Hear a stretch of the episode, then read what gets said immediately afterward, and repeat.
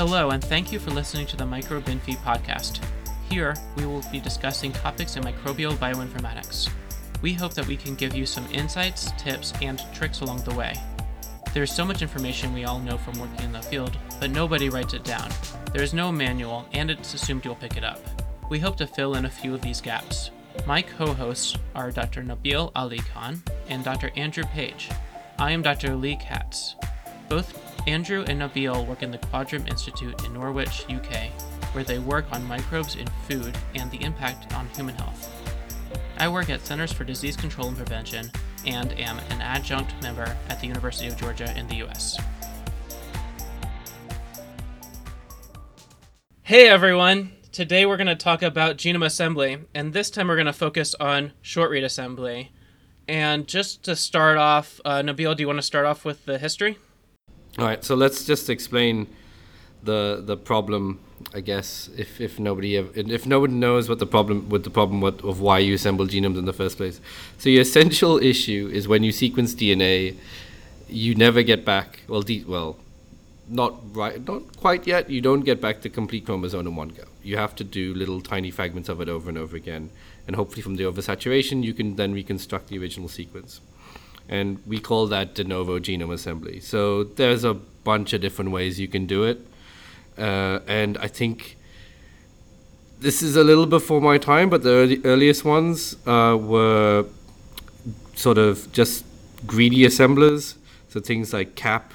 Oh, I remember that. CAP three. Um, That's kind of where you print them out and you overlap them by hand. Is that it? I think well, yeah, I think that probably was the earliest earliest genome assembler was yeah, printing them out. but there's uh, Sanger sequencing. I used to do Cap3 also, and it was like it would automatically generate it, but then you definitely had to look at it by eye. So those were the earliest. That was one of the earliest ones, along with Phrap and the TIGR assembler. Uh, for and this yeah, this was mainly for doing capillary sequencing. so like human genome days. Uh, I think maybe it was a bit prior, or it was around that time, because for human genome they had Celera by that point. Yeah. Which we now know as Canu. Yeah, it was as Canu.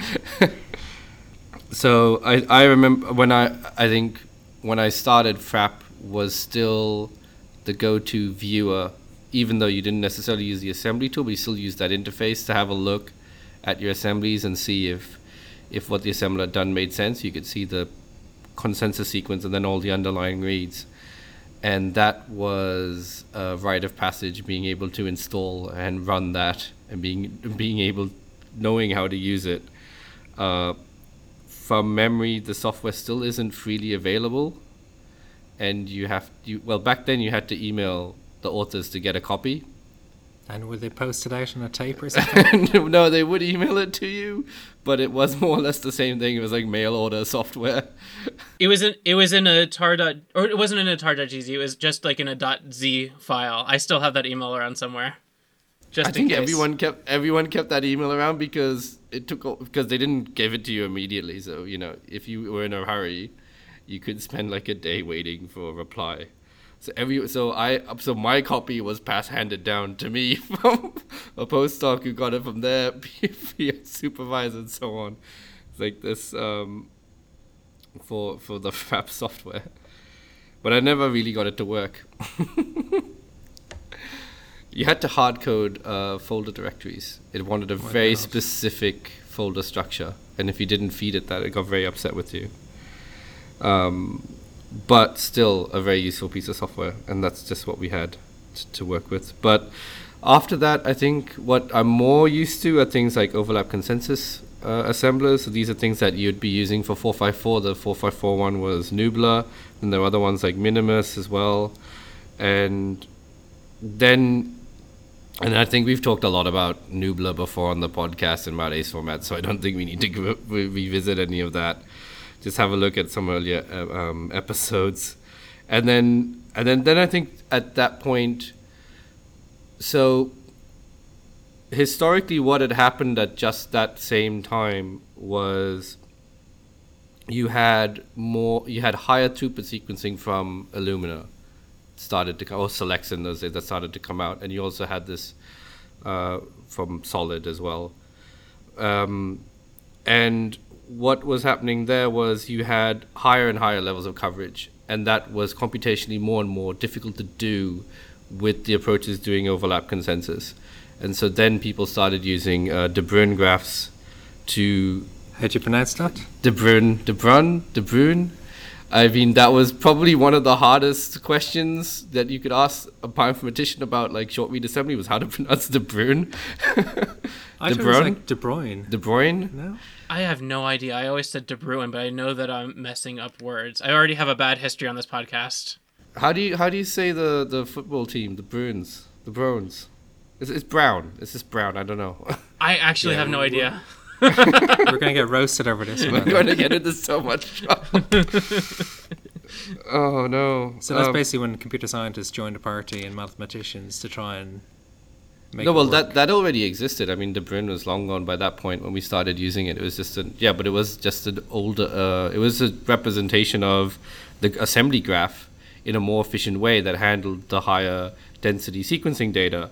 And the first, from my memory, the first software that really, really codified it was Euler from Pavel Pevzner.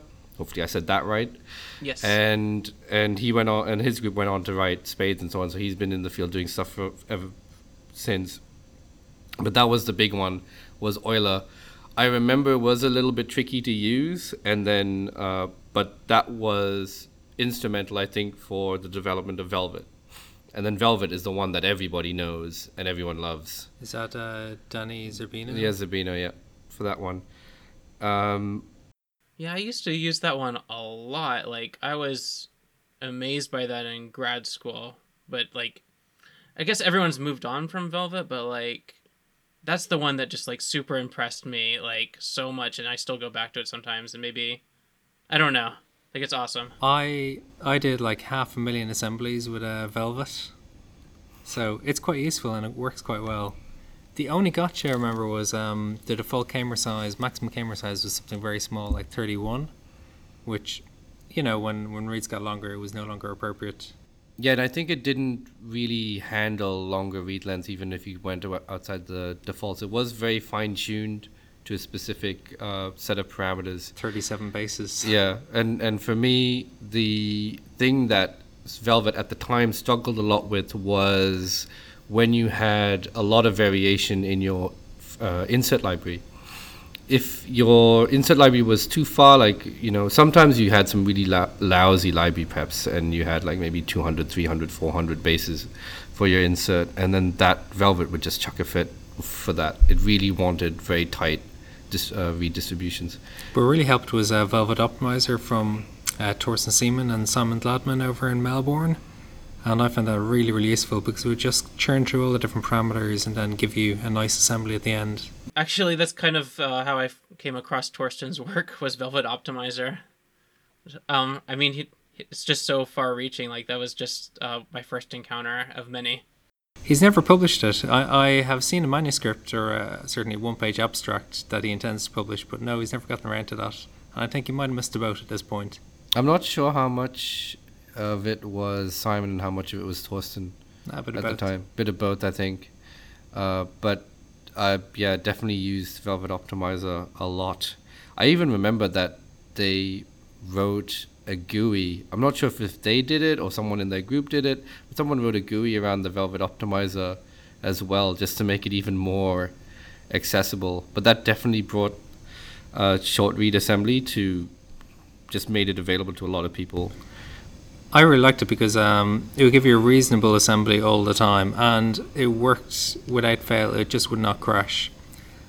Compared to say Amos, where you know I found it would take one month to assemble a single bacteria, How big was this bacterial genome? uh, E. coli. E. coli, so five million characters in one month. yeah, yeah, it was, it was quite slow. Did, so, um, you said a couple interesting things that um, you did half a million assemblies, and you also had at least one assembly that took you a month to run. Was that part of a larger experiment? Yeah, I wrote a little paper on an assembly improvement pipeline that I had in Sanger, and that would basically do velvet assembly, and then afterwards it would you know do a bit of scaffolding and cleaning up. And for that comparison, we had to compare it to Amos, and that's how I know that an assembly with one core could take a month. And we did half a million because it was an automated pipeline. So as samples are coming off the, the sequencers, if it's bacteria, you just get assembled regardless with uh, with Velvet, and that changed later on to to Spades, but everything by default was Velvet for many years. It was definitely embedded in people's workflow. I think the one thing that we liked in my old, in, you know, when I was doing my PhD for Velvet was if the the the contigs were almost never wrong. It was very conservative with the with the contigs that it generated, and you could take those to the bank that this that those genes were synthetic if they were on the same contig, and other assemblers didn't necessarily have that. Some sometimes they might have edge cases where they sort of fell apart, and I remember that maybe some of the earlier versions of spades were a little aggressive and that put people I, re- I do remember that put people off initially from jumping over to spades it wasn't quite clear how it was doing it and at what point would it make these sort of funny little mistakes. But those are no longer there. I think those those are gone now in more recent versions. But that was like at the initial release of spades that was there. So people stuck with velvet for a very long time because it was you could just trust it. And, And with yeah. Spades at the very beginning was very mem- memory intensive compared to Velvet, and so there was this push just to keep it on Velvet for a while because Spades just hadn't caught up. But then Spades over the years has been continuously improved, and you can see the value of investing over a very long period of time in a piece of software. You know, because now Spades is just phenomenal. Yeah, I mean Spades. Spades. I mean, it's a, it's an apples and oranges problem because Spades is obviously doing a bit more than Velvet was. Velvet was just doing the assembly, and then Spades is doing the uh, read correction as part of it, and then the post processing where it maps the reads back and then tries to check for errors for scaffolding errors. And that was the stage that was very very memory hungry at the beginning, uh, which you know as and yeah as you say it's much better optimized. But that was like the chunk, and Velvet didn't do any of it. Velvet was as an assembler that just generated that. For anyone listening at home who is interested how these actually work, I remember reading um, the Velvet Paper is a very good place to start. I think it still is a very good place to start with the Bruin assembly, and then uh, Zerbino's actual dissertation is really good at explaining what a bubble is, what a spur is, why why do k-mers have to be odd numbers, um, this sort of stuff, like all of these funny things that um, if if you've ever wondered how the what actually makes these things tick, it's it's a really good, good really good read. So choosing k-mer is a big problem. How do you do it? Uh, I think after listening to Torsten talk about Shovill and all of his trick, he just said read read length like minus one, as long as it's odd. One thing that um that gets to me sometimes when I do these assemblers is that sometimes they produce different results um just randomly and uh, like especially spades. I'm not sure if Velvet does that. Uh, Velvet. Okay, so from memory, it it's because of multi-threading. Velvet. So not all assemblers. Are, most assemblers are not deterministic. Uh, Velvet. Uh, so yeah, usually if you run it on one core for Velvet, you would get the same result over and over again. But if you ran it in the multi-thread, you wouldn't.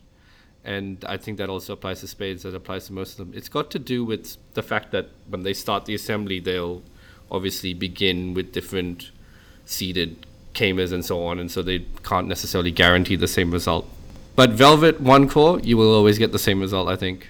At least back back back when I was using it. Huh. That um kind of says to me like as a reviewer like if somebody does multi-threading, I might want to ask them to do like a single thread one time or something in a peer review. Might be like a third reviewer comment. yeah, like and so like I mean we haven't. I mean I want to hear more about the one, one month genome.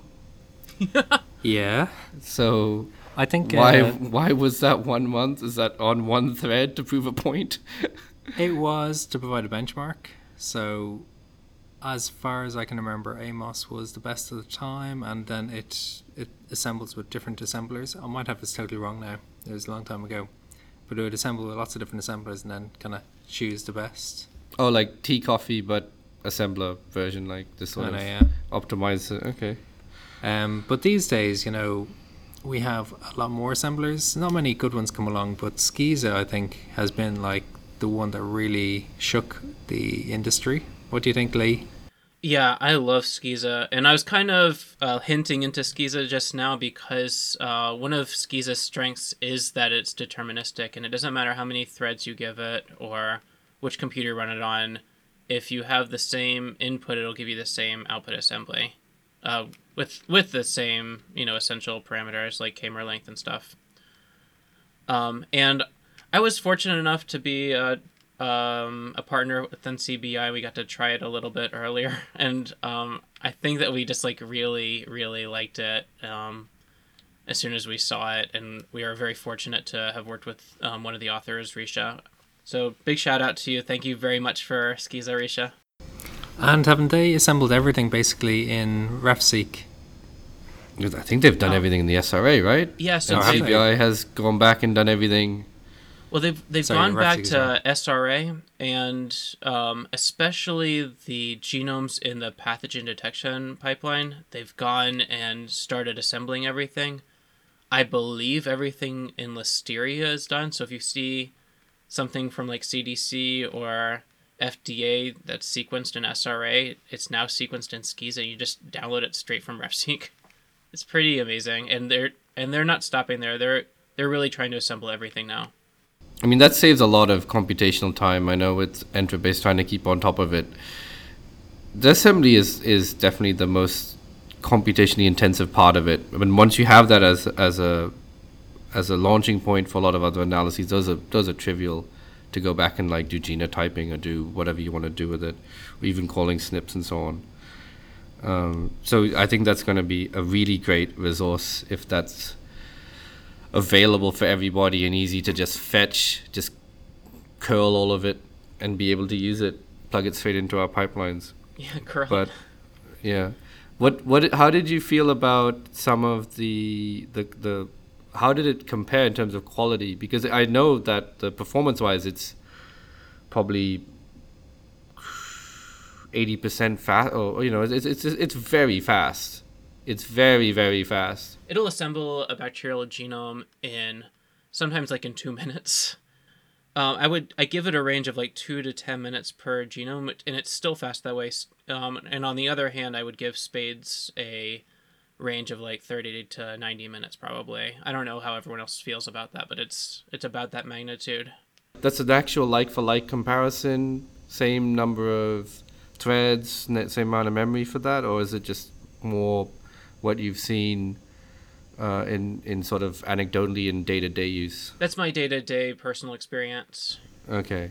Um, and I and you asked also um, about the QC or, or kind of how we view it. Like, the I quality, think, like how yeah, how well does it does it does SKESA misassemble? Does it because all of them have like little quirks. I mean, what's what's the what's the dirty secret for this for SKESA? I think that internally we kind of view um, spades versus SKESA is kind of a trade off where spades will give you the most contiguous thing possible. It'll try to, in other words, try to give you the most nucleotides in a row without breaking as possible. But SKESA, as soon as it sees um, any kind of ambiguity or or branching or bubbles or whatever, like it'll break the contig right away. So, um, and to emphasize that point, one time we were doing a comparison of Spades versus SKESA, and we saw zero ambiguous bases in the SKESA assemblies versus, you know, however many in the Spades assemblies. And it's because SKESA, as soon as it sees an ambiguity, it's like, okay, I'm going to stop right here because I don't want to make a miscall. So the trade off is contiguity versus SKESA is going to give you the most accurate base calls as possible. So when talking about this, we really have to talk about Shovill, spades, and SKESA in one go because Spades came along, default settings were pretty poor. So Torsten uh, invented Shovill, which you know did things like it would overlap reads before putting into the assembler. It would turn off read correction and do it itself, and you know it would do things slightly differently. And then you know you'd SKESA come along with an ultra conservative assembler, and then wasn't there an embarrassing blog post put out? And so the the spades guys were like, okay, we got to up our game. If you do these different parameters, everything will be magically work, and we're we are as good as SKESA. Um, and then they brought in an isolate flag as well to turn on all the the extra settings to get really good bacterial assemblies so that they wouldn't be worse than uh, than SKESA, which is kind of cool. Yeah, it was kind of a satisfying um, blog post that the Spades team did too, just to just distill what all the parameters did and everything. Um, if we find that blog post again, I guess we should put that in the show notes. Um, and they just they specified exactly what parameters to do for a single bacterial isolate. I, I almost forgot to say that. Thank you for bringing that up. I think that's really good sign that we have a robust community. We have a robust scientific process, and we have a good community that are able to have these new ideas and then have this backwards and forwards. And I mean, I think the turnaround time for that was fairly quick. The blog post came out; they were fairly quick with responding to it. Yeah, although this is known generally for years. Um, that's why Shovill existed. But it's nice that there there is feedback. And I suppose if you're developing an assembler and you're trying to make generic, you don't want to say, "Oh well, here you know here's a special bacterial assembler," because that might limit uh, the citations you get and whatnot. But uh, fair play to them. Oh, and um, I should also say, since the blog post, I have not done a really good comparison, so I don't know how how great it was since then. So I can't give a, a yes or no since then. I don't know if you guys have done any experiments since then. No, and I think and I think we yeah I think that's a good point, Lee. We should say like this sort of stuff is is really quick and um, this this is always a moving target if we're talking about it, and what we're saying might be obsolete by the time someone is listening to it. So you know, when in doubt, please consult your physician or bioinformatician if problems persist. So this isn't the first time there's been kind of comparisons with uh, different assemblers. There was the Assemblathon uh, papers, there one and two, and uh, I I seem to recall that the it was set up by a group and then they found their own assembler was the best. But uh, I might be wrong on that. I think it was Mazurka. I'm remembering something like that, but it's been a very long time. Was that yeah. a yeah? Was that a Assemblathon one or two? I think the was one. They they had some something strange. It was like jump libraries, and uh, not all assemblers are set up to use those. Oh yeah, it was the jump libraries. Yeah, yeah, yeah. Uh, it's I, I'm still having a hard time remembering it, but it was it was that thing because when I went back to redo it myself, like to understand uh, comparing genome assemblies, I was like jump libraries, and like I had to investigate what the heck that was, and we never had any jump libraries ourselves. No, it's quite a specialized thing. We should really get Aaron or someone on the show. Oh, was A5? Was that his? A5 was his. That was, but that was that was just the tool for the metrics, wasn't it? Oh, A5 is an assembler also. I never used it. Ah, okay. Yeah. And then there's some other ones like uh, Shaun Jackman was involved in Abyss. That was used for a while. That's a fair while ago, though. And uh, do you remember Soap de Novo as well? I remember Soap de Novo. That that that was an interesting one because con- I think for eukaryotes it consistently was quite good, and then for bacteria it was sometimes the best and sometimes not as the other ones would pip it to the post. Uh, but that was always up there on the list. Uh, Soap de Novo. Oh, and um, I I almost forgot this one too. But did you guys ever use Mira? No, I know. Um, Mitch, the Easy Fig, is a big fan of Mira. I think from memory he used to use it, but I never used it. That was like a huge. Um, it was uh, like randomly seeded. Like you get a random uh, assembly every single time, and that's when that that's when the randomness like really um, came into uh, my point of view. I was just like, how how's this happening?